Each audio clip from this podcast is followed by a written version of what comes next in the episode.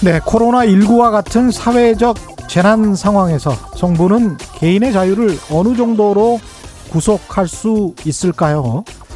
자유의 나라 미국에서 이달 초에 이런 일이 있었습니다. 미국 전역에 코로나19가 만연돼서 20만 명 가까이 사망하고 있는데도 불구하고 로스앤젤레스의 대저택들에서 사람들이 모여서 술 마시고 놀고 파티를 했습니다. 대저택들이 운집한 비버리 힐스 지역 부호들의 사저에서 벌어진 사적 파티를 로스앤젤레스 시 당국이 직접 막을 수 있는 방법이 있었을까요? 없지요. 자기 집에서 수십 명 사람들이 모여서 파티한다고 해서 정부가 이를 직접 막을 수는 없습니다. 대신 로스앤젤레스 시 당국은 이런 조치를 취했습니다. 음, 놀아. 마음대로. 그건 개인 자유지. 대신 단수 단전이야. 해당 저택들에 대해서 물과 전기를 끊어버린 거죠. 그렇게 개인의 자유만을 외친다면 공공시설은 쓰지 말라. 이런 단호한 조치였습니다. 그런데 이걸 만약 우리나라 정부가 도입했다면 뭐라고 했을까요? 공산주의, 사회주의, 독재 등등의 단어가 나왔을 겁니다. 혼란스럽죠? 일부 교회 신도들을 중심으로 요즘 언론, SNS에 나오는 공산주의, 사회주의, 독재란 대체 무슨 뜻일까요? 네, 안녕하십니까. 세상에 이익이 되는 방송 최경령의 경제쇼 출발합니다. 저는 진실탐사 엔터테이너 최경령입니다. 유튜브 오늘도 함께 갑시다.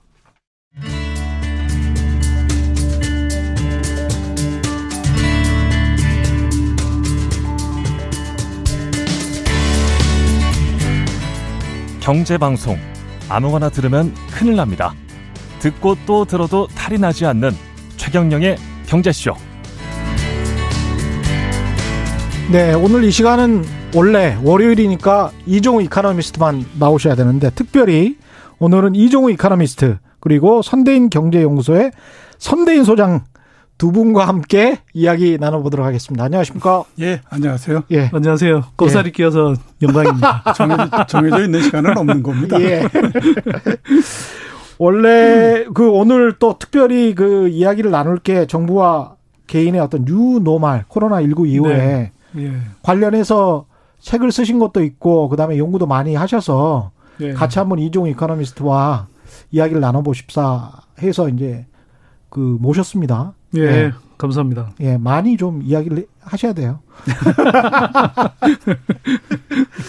일단 요즘 이렇게 이야기를 합니다. 뭐 예수님 태어나기 전 후처럼 BC, before corona, 음. 뭐 after corona, AC 뭐 이렇게 이야기를 하는데 예.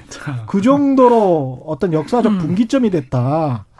산업적으로 일자리 측면에서 여러 가지 의미가 있을 것 같은데 하나하나씩 특히 오늘은 이제 일자리 측면으로 좀 많이 짚어볼 것 네. 같은데요. 일단 경제적 산업적 측면 이야기부터 해볼까요? 예.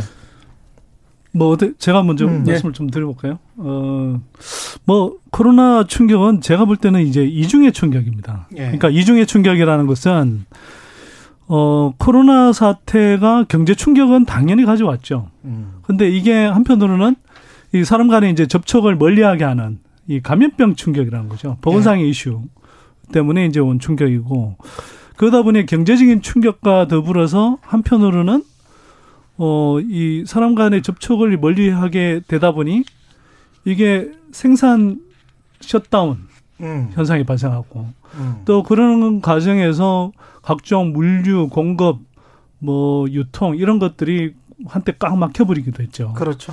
그게 이제 뭐 온라인으로 건너가면서 언택트 흐름이다 이렇게 나타나곤 했습니다만 이런 흐름들을 종합해 보면 경제 충격 때문에 일자리가 가뜩이나 없어지는 음. 현상이 생기는데 여기에 대해서 시간이 지나면 지날수록 아 이번 충격과 같은 걸 다시 겪지 않으려면 어떻게 해야 되지? 그럼 기업주들이 생각하게 되는 건 아, 자동화해야 되겠다. 사람이 없어도 공장을 돌릴 수 있도록 smart factory를 만들어야 되겠다. 예. 이런 흐름으로 갈 가능성이 크다는 거죠. 음. 그런 면에서 저는 이게 경제 전체에도 이중의 충격이지만 한편으로는 산업과 일자리에 있어서도 예. 이중의 충격을 만들 가능성이 높다. 어. 그래서 단기적으로 지금 우리가 일자리가 줄어들고 이런 흐름뿐만 아니라 중장기적으로 점점 더뭐 4차 산업혁명 때문에 가뜩이나 가속화되고 있던 일자리가 늘어나지 않는 현상 또는 감소하는 현상 음. 이런 것들이 코로나 사태 때문에 훨씬 더 가속화될 수 있다. 음. 그게 저는 사실 진짜 위기다. 어, 두렵기도 하고 예. 한편으로 우리가 경각심을 가지고 잘 대비해야 될 때다 이렇게 생각을 합니다. 이종희 카라미스트는 어떻게 보십니까? 예, 그 예. 제가 봤을 때에는 다른 어떤 것보다도 여러 가지 취약점이 그대로 드러났기 때문에 음. 그거를 어지간해서는 완충을 잘 못한다라고 하는 게 가장 큰 문제점으로서 드러나지 않았나라는 생각이 드는데요. 예. 우선 이제 세계 경제가 이렇게 취약할 거라고는 생각을 안 했었죠.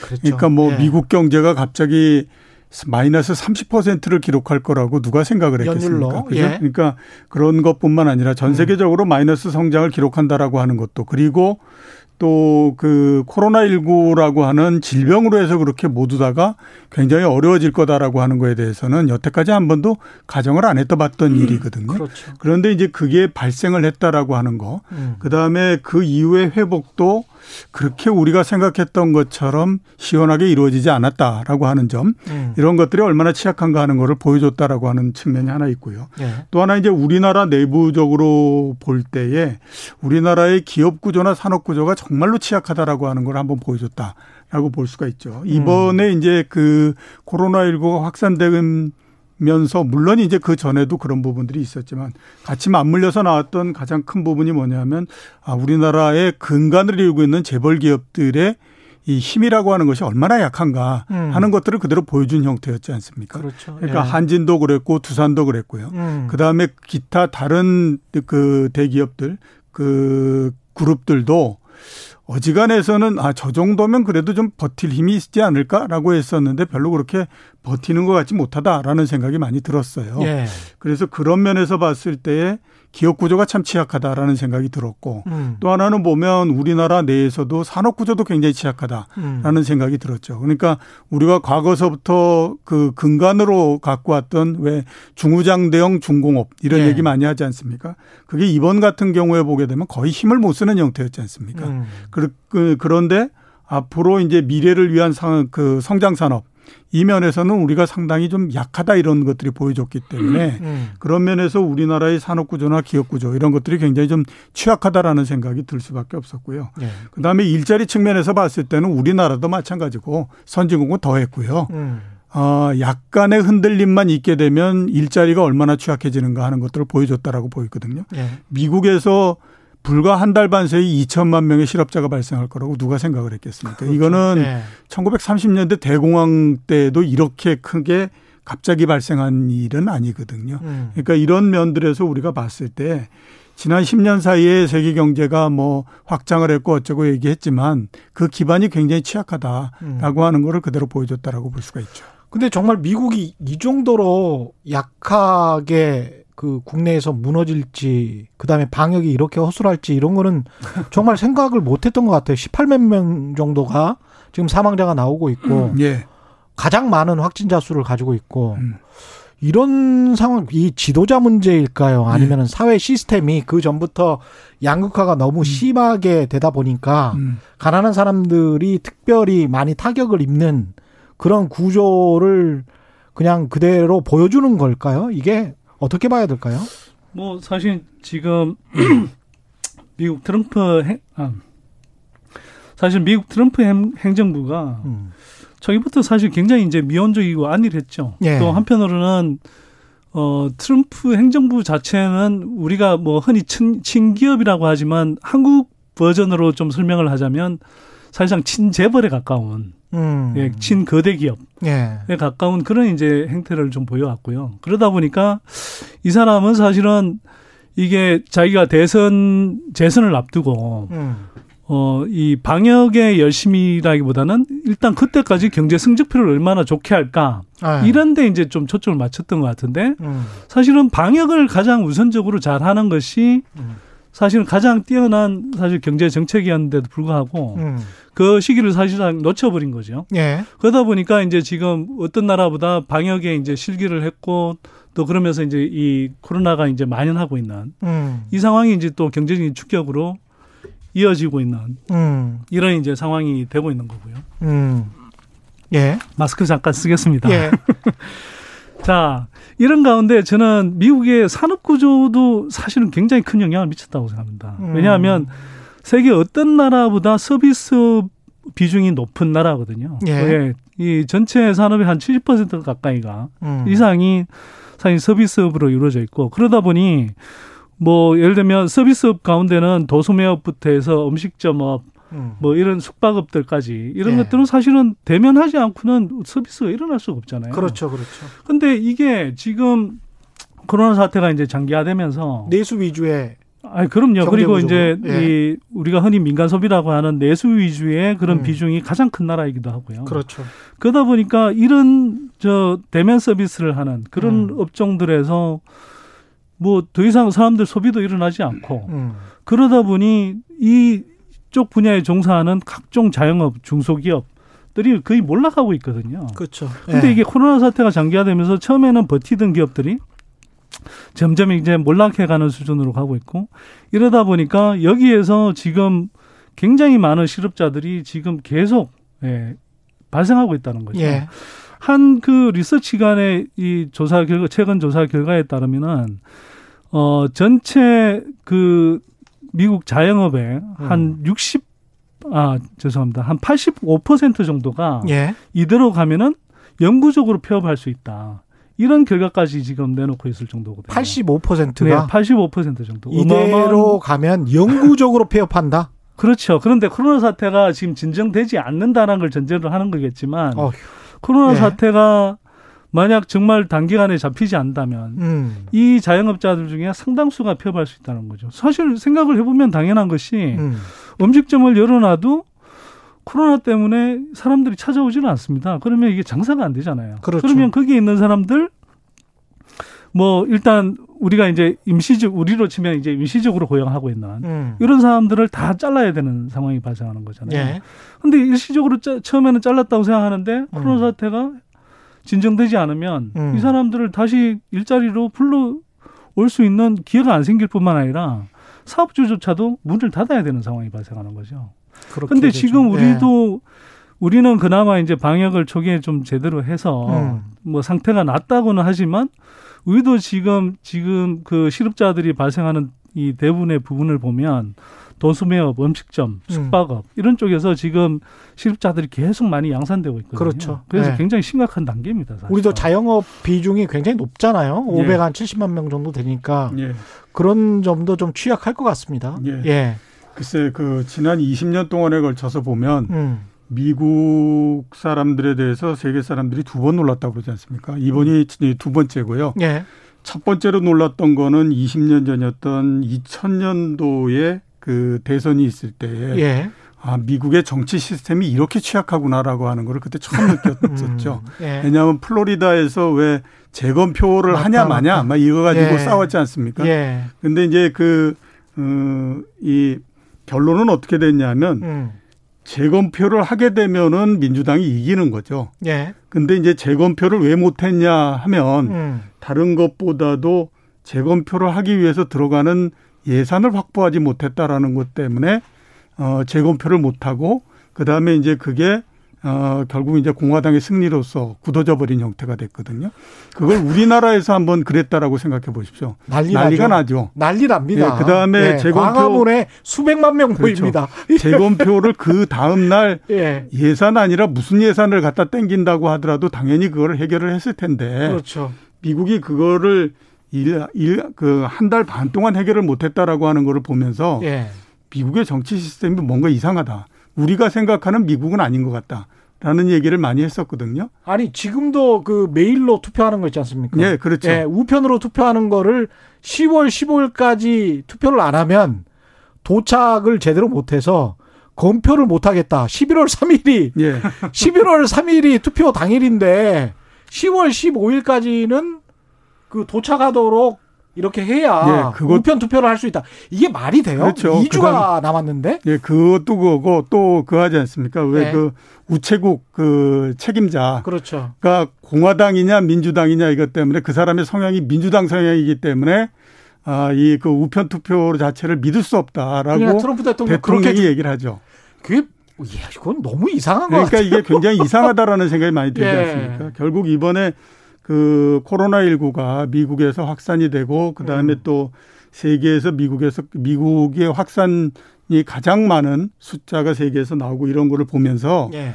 이번 같은 경우에 사람들도 똑같이 그런 생각들을 갖게 된 거죠. 예. 미국의 시스템이라고 하는 것이 굉장히 우수하고 음. 의료 시스템도 마찬가지로 굉장히 우수할 거라고 우리가 생각을 했으나 예. 보니까 결코 그렇지 않은 것 같다라고 그렇죠. 하는 생각들을 굉장히 많이 하면서 음. 어떻게 보게 되면 지금 현재는 이제 코로나 19 때문에 정신들이 없는 상태지만 음. 이게 어느 정도 끝나고 정리가 됐을 때는 과연 이 미국이라고 하는 시스템 자체가 세계에서 가장 강한 건가 음. 하는 거에 대한 우려 이 부분들이 계속해서 나올 수밖에 없는 상태다라고 봐야죠. 근데 이제 우리 입장에서 봤을 때는 뭐 아까 저 이종우 이카노미스트께서 우리나라의 산업 구조 말씀을 하셨지만 예. 미국이든 중국이든 이제 수출을 많이 해야 되는 구조고 그쪽의 경제가 좋지 않으면 우리나라 수출 산업들도 별로 좋지가 않고 예. 안 그래도 내수는 이제 아주 작은 나라이기 때문에 그런 상황에서 우리가 이제 코로나 19 때문에 내수까지 움츠러들면 예.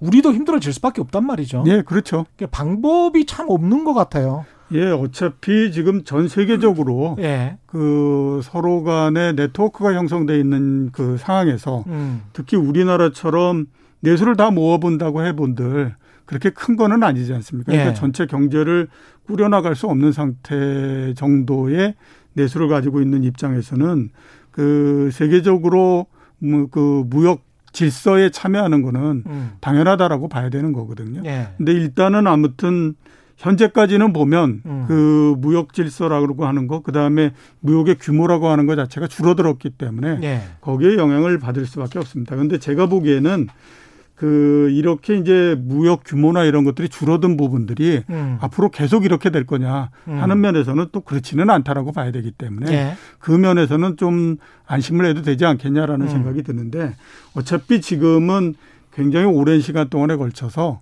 세계적으로 어, 개방 경제를 계속해서 음. 그 모든 나라들이 축을 해온 상태이기 때문에 예. 그 코로나19가 어느 정도 안정이 되는 상태가 되게 되면 음. 다시 이제 그 크게 무역이나 이런 것들이 일어날 가능성이 높기 때문에 상대적으로 그렇게 큰 타격을 지속적으로 받거나 그러지는 않는 점은 좀 안심이 될수 있는 점이 아닌가라는 생각이 듭니다. 그 우리 실업률 같은 경우는 미국보다는 음. 상대적으로 지금 지금까지는 괜찮습니다만은 앞으로가 지금 문제인데 우리 실업률은 어느 정도 현재 심각하다 이렇게 보고 계십니까? 한국 실업률 통계는 네. 사실은 음. 웬만한 충격이 발생해도 음. 잘 움직이지 않아. 잘 그렇죠? 움직이지 않는 아. 사실은 이게 어, 한국의 실업 상태 또는 취업 상태를 제대로 반영하고 있나 하는 의구심이 많이 생기는 실업률이고요. 음. 음. 어, 다만 지금 되게 심각하게 봐야 될 게 뭐냐면 최근에 실업자 수 가운데 최근 3개월 이내에 실업직했다는 그 그러니까 구직 희망자가 50만 명이 넘었다. 네. 그 다음에 거기에 대해서 이게 구직 단념한 사람들. 그렇죠. 이 사람들은 어. 사실상 제가 볼 때는 실업자에 가까운데 이 사람들은 음. 뭐 엄밀하게 따지면 구직 포기를 했기 때문에 실업자로 간주를 하지 않습니다. 그래서 그렇죠. 실업자 통계에서 빠지는데 이런 사람들도 지금 50만 명이 넘어갑니다. 음. 그러니까 이렇게 따지면 지금 우리도 지금 실업 상태가 심각한 거고요. 음. 그다음에 뭐 어, 우리가 지금 좀그 걱정해야 될 부분이 저는 내수 쪽이라고 생각을 하는데 예. 뭐 센터장님 말씀하신 대로 한국의 이제 수출 비중이 상당히 높은 나라이긴 하지만 그나마 한국 경제가 지금 좀잘 선방했던 것이 다른 나라에 비해서 음. 코로나 사태 초기에 이제 방역을 잘했고 그러다 음. 보니까 상대적으로 내수가 좀 빨리 회복이 되면서 실제로 우리 이제 뭐 이 소비 지출이라든지 이런 것들을 보면 뭐 6월 달 정도의 통계를 보면 오히려 이 코로나 사태 이전 수준을 이미 회복하는 예. 예 빠른 회복세를 사실 보이고 있었거든요. 음. 근데 지금 재확산 되고 있지 않습니까? 예. 재확산 되다 보면 결국은 다시 지금 뭐 도소매라든지 음식, 뭐 숙박 이런 쪽이 다시 크게 위축이 될 수밖에 없는데. 예. 근데 문제는 이쪽 일자리라는 것이 대부분 중소 자영업자들이 많고 그러다 음. 보니까 중산층 서민들 일자리 그리고 소득으로 바로 직결되는 일자리 저 일자리라는 거죠. 예. 이쪽에 이제 타격이 오게 되면 음. 상당히 음. 이제 일자리가 줄어들 뿐만 아니라 여기 그 연쇄적으로 당연히 소득이 줄어들게 되고 음. 소득이 줄어들게 되면 이게 이제 결국은 장기화되면서 일부의 경우는 빈곤층으로 이렇게 전락하게 되는 예. 이런 상황도 발생하게 되는 거거든요. 음. 더구나 이제 초기에는 좀 있는 돈으로 버티던 그런 자영업자들이 시간이 지나갈수록 음. 시간이 지나갈수록 이게 어 사태가 이제 장기화되면서 폐업하는 이런 음. 사태들이 이제 점점 많이 발생하고 있거든요. 근데 지금 그런 조짐을 보이는 것이 뭐냐면 자영업자 가운데서도 이 시간이 갈수록 이게 자기 고용원을 두지 않는 자영업 비중이 점점 늘어나고 있습니다. 예. 이 무슨 이야기냐 하면 통계상으로는 음. 그런 건데 음. 쉽게 말하면 같이 일하던 알바를 자르고 음. 자기 혼자 일하는 그런 자영업이 지금 늘고 있다는 거죠. 음. 혼자 이렇게 이제 버텨보다가 음. 정 이것도 안 되면 폐업하는 단계로 이제 갈 수 있다라는 겁니다. 그렇죠. 그래서 이제 예. 이게 지금 굉장히 심각한 문제이고요. 그래서 정부가 사실은 뭐 여러 가지 실업 대책, 부양책도 내야 되지만 음. 제가 생각하기엔 이 중산층 서민 경제 또 내수 경제를 살리기 위해서 음. 이른바 제2차 예, 재난소득 또는 음. 재난지원금 이걸 상당히 큰 규모로 빨리 이렇게 조기에 지급하는 방안도 좀 빨리 지금 생각을 해야 된다. 있죠. 그때 그때마다 이렇게 재난지원금을 무한정으로 지급할 수는 없는 거잖아요. 그리고 예. 이제 자본주의라는 것이 기업이든 자영업이든 자영업도 기업이니까 예. 어떤 굉장히 다른 나라에 비해서 다른 나라 인구 대비 우리나라가 자영업의 숫자가 굉장히 많고 그게 어떤 경쟁력을 갖추는 단계로 이르게 된다면 자연스럽게 구조조정이 일어날 수밖에 없는 그런 상황을 경제학자들이 다 예상을 하고 있는 건데 예. 한정 없이 늦출 수도 또 없는 거잖아요. 그렇죠. 한정 없이 예. 늦출 수도 없는 거고요. 예. 그러니까 이제 어차피 이런 부분들은 정부가 할 수 있는 거는 음. 한계가 있다라고 봐야 되는 거고요. 정부가 다 하면 그게 진짜 그야말로 사회주의죠. 예, 그렇죠. 예. 그리고 정부는 어차피 세금이라고 하는 거를 걷어서 쓰는 그 주체이기 때문에 음. 세금을 걷는다라고 하는 것이 무한정으로서 되는 거는 아니지 않습니까? 예.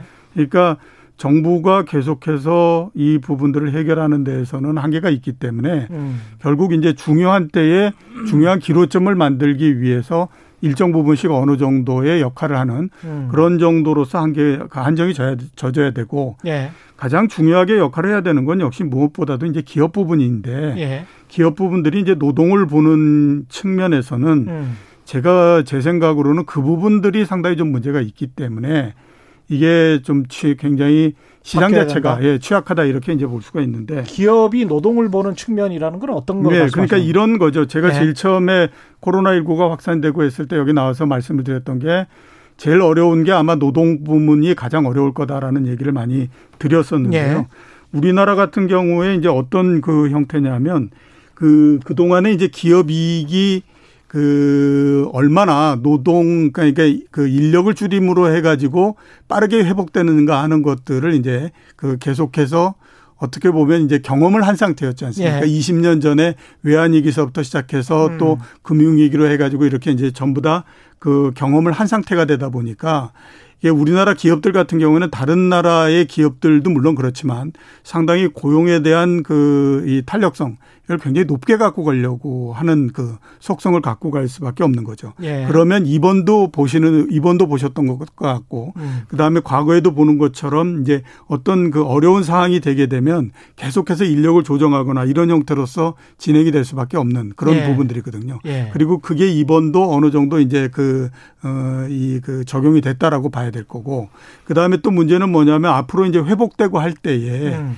과연 이제 그 우리가 생각하는 것만큼 어느 정도 경제가 국면 안정적인 국면으로서 들어갔을 때에 음. 그 고용이 많이 늘어나거나 이럴 가능성이 있느냐 하는 측면에서 보면 다시 재고용 될 것이냐 그렇죠. 이게 네. 굉장히 오랜 시간 동안 지연되는 음. 형태가 될 수밖에 없다라고 봐야 되는 거죠. 음. 왜냐하면 기업들 같은 경우에는 그동안에 뭐 많은 경험을 했기 때문에 이제 기업의 이익도 굉장히 좋아지고 하는 단계가 돼야 그때에서부터 어느 정도 고용을 늘리거나 이럴 그 생각을 하게 되는 거거든요. 예. 그렇기 때문에 제가 봤을 때에 일단 아무튼 정부가 많은 것들을 해결하기는 굉장히 어려운 국면이고 음. 그다음에 또 그 기업이나 이런 쪽에서 가장 먼저 해결을 해 줘야 되는데 음. 기업들의 마인드가 이런 형태이기 때문에 상당히 아, 이 어려운 국면들이 오래 지속된다라고 봐야 되는 거죠. 기업들은 일단 이 인건비 전략이랄지 비용 절감 이쪽을 먼저 생각을 한다. 혁신보다는 뭐 이런 말씀이신 것 같습니다. 예, 그렇죠. 예. 이게 이제 그 미국의 사례를 좀 보면요. 예. 사실 한국도 뭐 마찬가지로 일어나는데 어 1990년대 이전하고 이후에 경제 음. 충격이 오고 난 다음에 일자리가 어떻게 회복되는지를 이렇게 이 연구를 해봤더니 예. 자동화가 진전되기 이전은 1990년대 이전에는 음. 경제 충격이 일정한 시간 지나고 나면 음. 그 다음에는 일자리가 회복이 됐습니다. 그러니까 어차피 다시 써야 되니까 사람을. 네. 그런데 네. 90년대 이후로는 음. 뭐 시간이 지나면 지날수록 어, 특히 2008년 경제 위기가 아주 극적이었고요. 네. 경제 충격이 오고 나서 일자리가 회복되는데 굉장히 오랜 시간이 걸렸고요. 음. 그리고 그 중에서도 이 일자리가 회복되는 것도 보니까 나중에 비정형 일자리 비정형 일자리. 네, 비정형. 예. 뭐 조금 뭐 딱딱한 표현일 수 있는데 이렇게 반복 음. 가능하지 않고 음, 음. 자동화로 대체하기 어려운 예. 비정형 인지 일자리. 음. 이런 쪽 일자리는 비교적 빨리 회복이 되는데 음. 반복적으로 노동하는 네네 반복적인 같은 패턴의 노동. 네, 정형 노동. 생산직이든 사무직이든 이런 쪽 일자리는 시간이 지나도 회복이 안 되는 겁니다. 다 자동화 시켜버리는 네, 거죠. 그래서 네. 시간 경제 충격을 겪고 나서 그 다음에 음. 뭐 기업가들이 선택하는 선택지는 뭐냐면 음. 기본적으로는 아 대량의 많은 그러니까 이 평범한 일, 그 자동화로 대체 가능한 일자리 음. 이런 일자리들을 줄이고 예. 더 많은 자동화와 음. 소수의 고급 관리 인력으로 대체를 하더라는 겁니다. 그렇죠. 예. 그래서 제가 이제 앞에서 이중의 충격이 될 가능성이 상당히 높다라고 이야기한 음. 건 뭐냐면 이게 이번 충격은 경제 충격도 왔지만 한편으로는 감염병 충격이 같이 온 거잖아요. 그렇죠. 그러다 보니까 경제 충격으로 기존의 이제 4차 산업혁명이라든지 디지털 전환 흐름 이런 흐름 속에서 사실은 자동화 흐름이 어차피 가속화될 수밖에 없는데 음. 거기에 대해서 이 감염병 때문에 왔기 때문에 접촉을 더 멀리하는. 그래서 아까 이야기한 것대로 뭐 smart factory라든지 음. 또는 자동화를 촉진하는 이런 흐름들이 훨씬 더 강화될 수밖에 없거든요. 예. 실제로 제가 어디 그 중소기업 CEO들 대상으로 강연을 최근에 한번 간 적이 있었는데, 예. 음. 그래서 이 사태가 끝나고 나면 음. 어 당신네들 좀 더 자동화에 더 많은 투자를 할 생각이 있느냐 음. 물어봤더니 대략 한 40% 가까운 사람들이 손을 들더라고요. 아, 자동화 시설에 투자하겠다. 네. 그러니까 당장은 아니더라도 음. 좀이 위기가 극복이 되고 자금 여유가 좀 생기고 음. 그리고 특히 경제 충격이 발생하면 지금도 우리가 보지만 경제 충격을 완화한다는 이유로 사실 저금리 음. 예, 상태가 되기 때문에 예. 이른바 기업을 경영하는 입장에서는 아 이때 금리가 쌀 때 자금을 좀 동원해서 이 초기에 이 설비 투자를 좀 그러니까 자동화 설비 투자를 음. 좀 하면 당장에는 부담이 좀 생기지만 시간이 지날수록 이 인건비 대체 효과가 훨씬 커서 음. 기업 입장에서는 훨씬 좋다라고 이제 판단한다는 거죠. 그래서 이게 네. 일자리 충격이 제가 음. 보기에는 음. 이번 사태가 단기간에 그치지 않고 네. 가면 갈수록 우리 어 일자리 그 기존의 4차 산업혁명이라든지 이른바 제2의 기계 시대라고 불리는 음. 인공지능 중심의 그런 일자리가 이제 타격을 받는 뭐 음. 뭐 그런 흐름이 이번에 코로나 사태로 인해서 훨씬 더 강화될 가능성이 높다. 그러면서 저는 상당히 좀 우려가 되는 거고요. 이 때문에 사실 정부나 또는 개인적인 차원에서도 음. 과거와는 좀 다른 어떤 시각으로 보면서 근본적으로 좀 인식을 달리하고 대응을 해야 된다 이런 생각을 참 합니다. 근데 어려운 문제인데 어떻게 대응을 해야 될지 모르겠어요. 그 어떤 계층은 지금 말씀하셨다시피 어떤 노동자들은 플랫폼 노동자들이겠죠. 네. 그런 사람들은 오히려 일자리가 더 많아지고 더 양질이 되고 더 페이를 더 많이 받을 수 있고 급여를 많이 받을 수 있고 어떤 일자리는 아예 일자리가 없어지는 일자리들이 생기게 된단 말이죠. 그래서 완전히 계층으로 더 양극화가 벌어질 것 같은 그런 양상인데. 그러니까 제가 조금 더 뭐 부연해서 말씀을 드리면 예. 일단 우리 지금 일자리 통계만 보더라도 대기업의 상용직 일자리 음. 비교적 안정적이고 좀 페이가 센 일자리들은 예. 그래도 큰 타격을 안 받았습니다. 근데 그렇죠. 아까 이 예. 뭐 자영업을 비롯해서 음. 임시직 또는 음. 일용직 일자리 이런 데는 뭐 지금 엄청난 충격을 받고 있는 거고. 그렇죠. 또 플랫폼 노동자와 관련해서도 이 어떤 플랫폼이냐에 따라서 사실은 음. 깊이 들어가면은 이게 흐름이 갈립니다. 예를 들면 에어비앤비나 이제 뭐 이런 공유 숙박, 예. 예, 또는 차량 공유 음. 이런 것들은 또는 예를 들면 뭐 위워크 같은 음, 음. 이런 이제 이뭐 이 사무 공간 공유 음. 플랫폼 이런 일자리 이런 기업들은 타격을 받았고 그게 있는 일자리들도 상당히 위협을 받아요. 그렇습니다. 예. 근데 거꾸로 예를 들면 우리가 이제 뭐 배달 사- 음. 사업이 음. 뭐 진짜 우리가 이제 이번에 배달의 민족이라는 걸 음. 확인했다고 하지 않습니까? 음. 이런 이제 뭐 온라인 배달 음. 그러니까 오투오 배달 같은 이런 네. 사업들은 사실은 또 더 활성화되고 있는 이런 이제 상황이 발생하고 그렇죠. 있는 거죠. 예. 그래서 지금 이 코로나 사태가 사실은 일자리 또는 뭐 기업 산업에 미친 영향 이런 것들이 지금 굉장히 크기 때문에요. 음. 그게 각각 나뉘어서 사실은 세부적으로 대응해야 되는데 음. 제가 이제 앞에서 뭐 이제 재난소득 이야기를 한 이유는 뭐냐면 음. 이게 이제 뭐 센터장님 말씀하신 대로 뭐 정부라고 무슨 뭐 예산이 뭐 완전히 있는 건 아니지 않습니까? 음. 근데 다른 나라와 비교해 보면 예를 들어서 미국이라든지 일본이라든지 독일이라든지 이런 나라들과 비교해 보면 걔네들은 뭐뭐 자영업 한 사람당 뭐 천만 원씩 그냥 막 지원하고 그랬거든요. 예. 근데 우리는 사실 4인 가족 100만 원씩이었잖아요. 예. 그러니까 지원 규모가 사실 그렇게 크지도 않았고 음. 시기가 그렇게 빠르지도 않았습니다. 음. 근데 우리가 그렇게 전- 재난소득을 지원해 본 결과 아까도 제가 이야기를 했습니다만 코로나 사태 때문에 3월 달에 소비 지출이 급감했다가 재난소득이 지출되기 시작한 5월, 6월부터 음. 이게 빠르게 소비 지출이 회복되기 시작했거든요. 물론 그때가 이제 코로나 사태가 완화된 시점하고 맞물리기도 하지만 재난소득의 효과가 상당히 작용했다 라고 많이들 보고 있습니다. 잠깐만요. 그러면, 예. 네. 그래서 너무 길어져서 좌우지간 예. 재난소득을 2차 재난지원금을 지급하는 게 맞다라고 말씀하시는 거고, 근데 이것과 연계해서 네. 2분기 가계 동향이 발표가 됐잖아요. 예.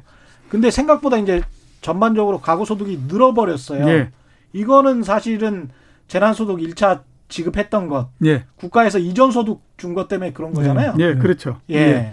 어, 잠깐 한번 소개시켜 드리면요. 예. 2분기에 가계 명목 소득이 월 527만 원입니다. 음. 그래서 작년보다도 4.8%가 증가를 했는데 예.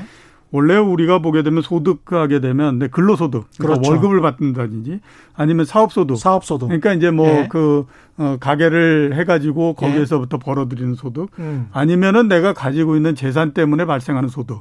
이 세 개가 거의 대부분이지 않습니까? 그렇죠. 근데 이 세 개 모두 다는 다, 다 줄었어요. 다 줄었어요. 네, 그러니까 근로소득이 322만 원 월.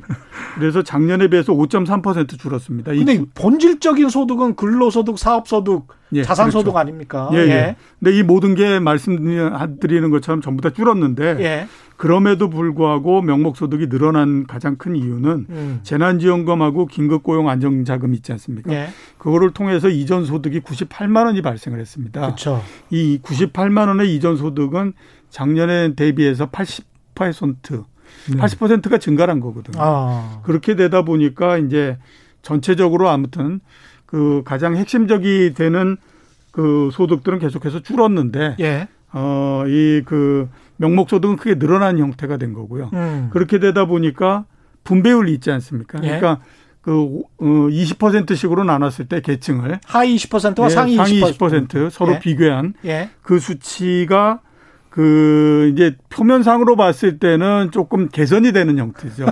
작년 같은 경우는 예. 4.58배였습니다.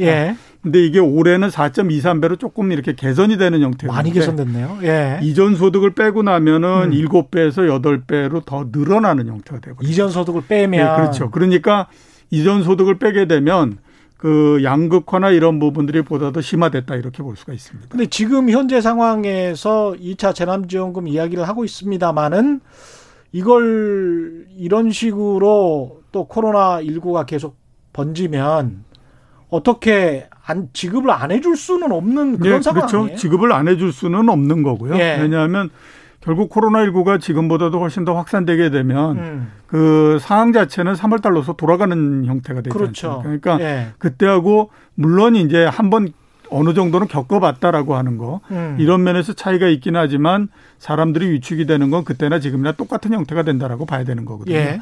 그렇기 때문에 그 부분만큼 그러니까 어느 정도 사람들이 버텨내고 음. 그다음에 상황이 안정이 될 때까지 견딜 수 있는 힘 자체는 외부에서 제공해 줄 수밖에 없습니다. 그쵸. 그리고 그 외부에서 제공해 준다라고 하는 거는 음. 결국 보게 되면 정부를 통해서 음. 정부가 그이 어느 정도의 소득을 보전해 주는 그런 음. 형태가 될 수밖에 없거든요. 예. 근데 아마 이번 같은 경우에는 음. 그저 그 이 이전에 했던 것처럼 음. 모든 사람들을 다 주는 형태로서 가지는 않을 걸로 보이고요. 예. 물론 이제 뭐 그럴 수는 있습니다. 기술적으로 음. 그 일정하게 어느 정도 계층까지 나눠서 이렇게 했을 때 지원 자체도 늦게 이루어질 뿐만 아니라 음. 그다음에 또 그 가려내기가 힘들어서 가려내기 위해서 들어가야 되는 비용이 상당히 있다라고 음. 하는 측면들이 있지 않습니까? 예. 그래서 그런 기술적인 문제는 발생할 수 있겠지만 음. 그 기술적인 문제를 사후에 음. 세금을 통해서 걷어들이는 형태를 취한다고 하더라도 예. 이 전에 했던 것처럼 모든 국민들에게 일정한 액수를 모두 다 나눠주는 형태로서 가기는 힘들다. 어려울 거다라는 생각이 듭니다. 손 소장님 어떻게 생각하세요? 뭐 이제 센터장님 어찌 보면 음. 좀 전망에 가까운 말씀을 하셨는데 저는 예. 약간 뭐 제가 생각하기에 당위의 방향으로 음. 말씀을 드리면 음. 2차 재난소득도 여전히 저는 좀 보편적으로 음. 지금 하는 게 맞다라고 생각합니다. 왜냐하면 세금은 안 올리고 네? 세금은 상위 뭐 10%다. 그러면 소득세를 안 네. 올리고 그냥 네. 그냥 전부 다. 제가 뭐 네. 사실은 네. 예전에 세금 혁명이라는 음. 책도 내고 그래서 뭐 제 나름 조세 재정 개혁 방안에 예. 대한 보관은 있습니다만 예. 이걸 뭐 장황하게 이야기할 시간은 없는 것 같고요.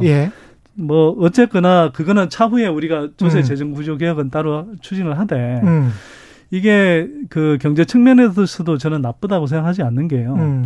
우리가 이제 지금 같은 충격이 왔을 때는 민간 주체가 적극적으로 뭔가를 하기가 되게 힘든 상황입니다. 특히 예. 뭐 예를 들면 대기업의 경우에는 자금 여력도 있는 기업들이 있고 그렇게 뭐 대응을 할 수 있지만 아까 음. 이야기했던 우리가 흔히 중산층 서민들이 밥 먹고 사는 이런 동네 음식점, 뭐 숙박 뭐 이런 것들은 사실은 음. 어 정부가 좀 도와줘야 될때 확실히 도와줘야 되거든요. 음. 그렇게 하면 그것이 사실은 음. 동네에 어쨌거나 예를 들면 재난소득을로 어떤 뭐 음식을 사 먹었을 때 음. 거기 이제 그 저 음식점도 폐업하지 않고 또 그래서 뭐 저 일자리를 계속 유지할 수도 있고 또 음. 한편으로는 추가로 그 사람들이 번 돈을 가지고 소비를 하는 이른바 소비 형수 효과라는 게 생겨서 음. 이른바 이제 이 피라미드의 밑바닥에 있는 중산층 서민들이 살아갈 수 있는 분수 효과라는 게 생기거든요. 예. 그런 의미에서는 이게 근데 지금 코로나 사태라는 게 지금 바로 발생하고 있고 음. 이게 다급하게 발생하고 있는 상황이기 때문에 음. 이걸 뭐 선별하는 기준을 따지기 시작하면 시간이 오래 걸리고요. 예. 그래서 적시에 그리고 피라미드의 밑바닥에 있는 사람들을 호주머니에 바로 꽂아줄 때 음. 가장 효과가 크다. 그리고 이거는 사실은 당장을 돈을 쓰는 것처럼 보이지만 음. 그렇게 해서 경기가 더 악화되고 일자리가 사라지고 폐업이 됐을 때 영구히 사라질 수 음. 있는 소득 기반 그렇게 해서 음. 세금 기반 세수 기반이 사라지는 걸 오히려 막아서 길게 보면 오히려 이 세수에도 도움이 되는 상황이 될 수 있다. 저는 음. 그렇게 생각하기 때문에요. 하이드님은 네. 경향신문에서 재난소득 안 통했다면서 이건 네. 반대되는 이야기입니다. 어, 이런 기사를 썼나 봅니다. 이런 1인 가구 소득이 마이너스 2.2% 다. 예. 이런 기사가 나왔는데 예. 이거는 또 어떻게 보십니까? 어, 글쎄 그거는 네. 뭐 보는 관점에 따라서 예. 통계 자료를 보는 관점에 따라서 여러 가지로 다를 수가 있는데요. 음. 분명한 거는 그 재난지원금이 그 지급이 된 다음서부터 예. 국내의 내수 소비나 이런 것들이 어느 정도 증가한 거는 분명하고요. 그러니까 전 가구의 소득이 평균적으로 다 올라간 거는 사실인데 네, 그렇죠. 경향신문은 1인 가구만 딱 집어서 예. 1인 가구는 마이너스 2.2%다 이렇게 썼나 봐요. 저는 예. 그 기사를 사실 보지는 않았습니다만 음. 만약 그거와 연관 지어서 음. 이걸 만약 효과가 없었다라고 이야기하는 유일한 근거로 삼았다면 예. 그 사실 좀 외국 보도에 저는 가깝다고 생각하는데요. 1인 가구는 예. 사실은 전체 가구 소득의 한 40% 정도밖에 안 되는 저소득 가구입니다. 원래부터가. 음. 그렇죠. 그러면 경제 예. 충격이 닥치면 예. 가장 먼저 일자리를 잃고 가장 먼저 소득이 적어지는 음. 예, 가구가 원래 1인 가구 예요. 예. 그러면 경향신문이 입증해야 되는 건 뭐냐면 음. 이게 재난 소득이 없었으면 음. 더 나락으로 빠졌을 수 있는데 음. 또는 아 경향신문 입장에서 보면 이래야 음. 되겠군요. 그래서 이이 재난소득 지원이 없었으면 음. 더 좋아질 수 있었거나 음. 또는 이 상태로 유지됐을 텐데 음. 재난소득이 들어가도 마이너스 1점 몇 퍼센트더라. 음. 예. 근데 그걸 입증하지 않고 단순히 그냥 1인 가구의 소득이 줄었다는 음. 것만으로 재난소득이 효과가 없었다라고 이야기하면 음. 그건 굉장히 좀 왜곡된 보도라는 소득이 준다는 거는 말이 안 되죠. 왜냐하면 외부에서부터 일정하게 그냥 아무런 조건이 없이 그 이전돼서 소득이 어느 정도 지불이 된 거지 않습니까? 예. 그러면 그게 없을 때보다도 음. 있을 때의 효과가 나온다는 거는 분명한 거거든요. 예. 그렇기 때문에 1인 가구 마이너스 2점 얼마 이렇게 가는 거는 음. 그런 이전 소득이 없었다라고 하게 되면 마이너스 10점 몇 프로가 나왔겠죠. 그렇겠죠. 예. 그러니까 그런 부분들을 생각을 해야 되는데 음. 그게 단순히 작년에 대비해서 마이너스가 됐다라고 해서 효과가 없다라고 얘기하는 거는 미국 같은 경우에 어, 경제 성장률이 마이너스 30% 연율이 네. 이렇게 됐기 때문에 그동안에 3조 넘게 들어갔던 돈은 아무런 쓸모가 없는 거였다. 그렇게 말하는 거하고 얘기하는 거고 똑같은 거죠. 똑같네요. 예. 예. 그걸 이제 흔히 이야기하는 통계를 네. 해석할 때 예. 그냥 동, 두 사건이 동시에 발생했는데 음. 그걸 하나의 인과관계처럼 이렇게 해석하는 거죠. 어. 그 오류의 대표적인 기사 같다는 생각이 듭니다. 예. 근데 한국에는 왜 이런 기사들이 많이 나올까요? 그거는. 기자들이 경제를 잘 모르기 때문에 그랬어요. 예. 경제를만 모르는 게 아니고 사회과학도 잘 모르는 것 같아요. 거기에 네. 대해서는 제가 코멘트하지 않겠습니다. 아니 원인과 결과를 좀 다면적으로 분석을 해줘야 되는데 이미령님은 복지 정책이 아닌 경제 정책이라면 모두에게 주는 게 맞죠. 이렇게 말씀하셨고요. 아무래도 이제 경제 전반적인 아까 분수 효과 말씀하셨는데 그런 측면 말씀하시는 것 같고 외삼춘 엉클님은 재난지원금 주는 게 국가 경제 충격을 완화합니다. 국민들의 가처분 소득을 증대시켜서 소상공인 자영업자들에게 산소호흡을 해 준다. 이런 말씀입니다. 그런데 또 다른 반대 의견도 아까 있었죠. 반대 의견 혹시 보여주시겠습니까? 예. 김한별님은 우리나라는 자영업자들에 대한 신뢰가 없어서 그동안 성실하게 세금 납부했는지 음. 사적인 소비들까지 그 비용 처리하면서 세금 피하고 있지는 않는지 음. 자영업자들 지원한다고 하면 국민적인 반갑이 있습니다. 뭐 이런 이야기를 또 하셨어요. 예. 물론 뭐 모든 세수를 다 밝혀서 하면 예. 그 세무행정에서 가장 최고의 형태이겠지만 음. 그거는 어느 나라도 이루어질 수가 없는 거거든요. 예. 그렇기 때문에 그 모든 거를 다 바랄 수는 없는 거고요. 음. 근데 우리나라 같은 경우는 자영업자에 대해서 특별히 다른 나라보다도 더 어, 그, 어, 중대하게 생각해야 될 부분들은 음. 우리나라의 취업자 중에서 자영업자의 비중이 20%입니다. OECD 어떤 나라도 그런 데는 없습니다. 야, 취업자 20%. 예, 그렇죠. 음. 그 평균적 평균이 어느 정도냐면 평균이 7.5% 정도거든요. 음. 그러니까 다른 나라에 비해서 거의 3배 정도가 되기 때문에 음. 우리나라 같은 경우는 자영업자에 대해서 일정하게 어느 정도의 지원책이 들어가지 않게 되면 예. 경제 전체적으로 상당히 힘든 상태가 되기 때문에 음. 그거는 어느 정도는 좀 생각을 해야 된다라고 봐야 되는 거죠. 예.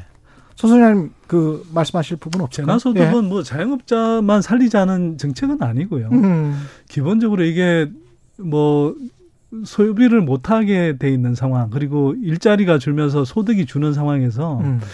사회 전체 이제 총수요가 줄었을 때이 음. 총수요를 정부 차원에서 이제 확충해 주는 방안인 거죠. 경제 전체를 네. 예. 그래서 총수요를 확충해 주면 그만큼 음. 소비가 일어나고 그 그렇죠. 이른바 소비 승수 효과에 따라서 음.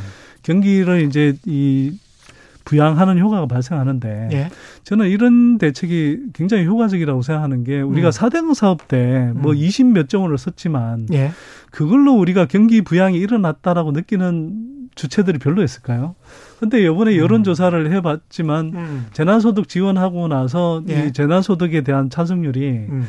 뭐 제가 본 그 여론조사 하나는 한 70% 가까이 됐던 걸로 기억을 합니다. 사장 사업에 네. 참여했던 건설회사들은 따뜻했죠. 뭐 그때는. 예를 들어서 예. 이명박 전 대통령의 예. 포항 동지 상고 음. 뭐 관련한 중소 건설업체들이야. 실제로 나온 예. 지금 팩트를 말씀하시는 겁니다. 예. 네네. 이건 예. 제가 뭐 다 기억하고 있는 예. 팩트니까요. 그렇죠. 근데 예. 그런 사람들이야 따뜻하게 뭐 적였을지 음. 모르겠지만 음. 저희가 그때도 뭐 분석을 다 해봤지만 아주 일시적인 어떤 뭐 건설 노동자들 고용 외에는 음. 사실 그 전 국민적인 어떤 파급 효과가 거의 없었거든요. 근데 이번에 재난소득은 지급하고 나서 음. 민간 소비가 대폭 이렇게 늘어났다는 것 자체만 보더라도 음. 상당한 아, 경기 부양 효과가 있었을 가능성이 높다. 근데 지금 당장은 그렇다고 치고요. 네. 그런데 네. 이제 앞으로 미래가 말씀하신 대로 자동화랄지 이거 대, 거스를 수 없는 대세거든요. 네. 플랫폼 사업으로 계속 이전하는 네. 것.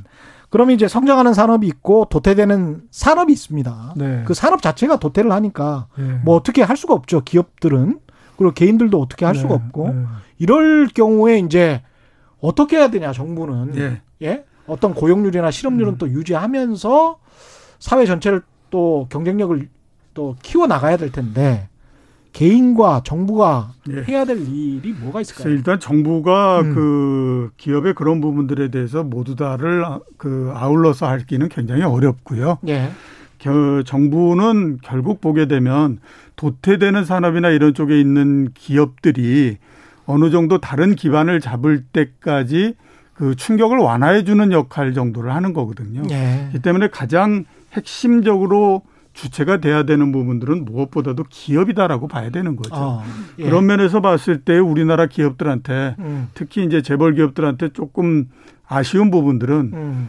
어, 10년 전에 돈 그렇게 잘 벌 때 좀 잘 하지. 음. 왜 그렇게 해서 지금 이 별로 이렇게 어, 기반을 못 만드는 그런 네. 형태가 됐느냐라고 볼 수 있고 음. 또 하나는 그러면서 기업들이 지금 특히 음. 대기업들이 해야 될 부분들을 생각해 보면 우리나라에서 돈을 갖고 있는 거는 뭐라 뭐라 그래도 대기업들입니다. 예. 근데 앞으로 성장하는 쪽에 대기업들이 쫓아가기가 쉽냐? 지금의 구조로 봤을 땐 그렇게 쉬운 부분들이 아니거든요. 예.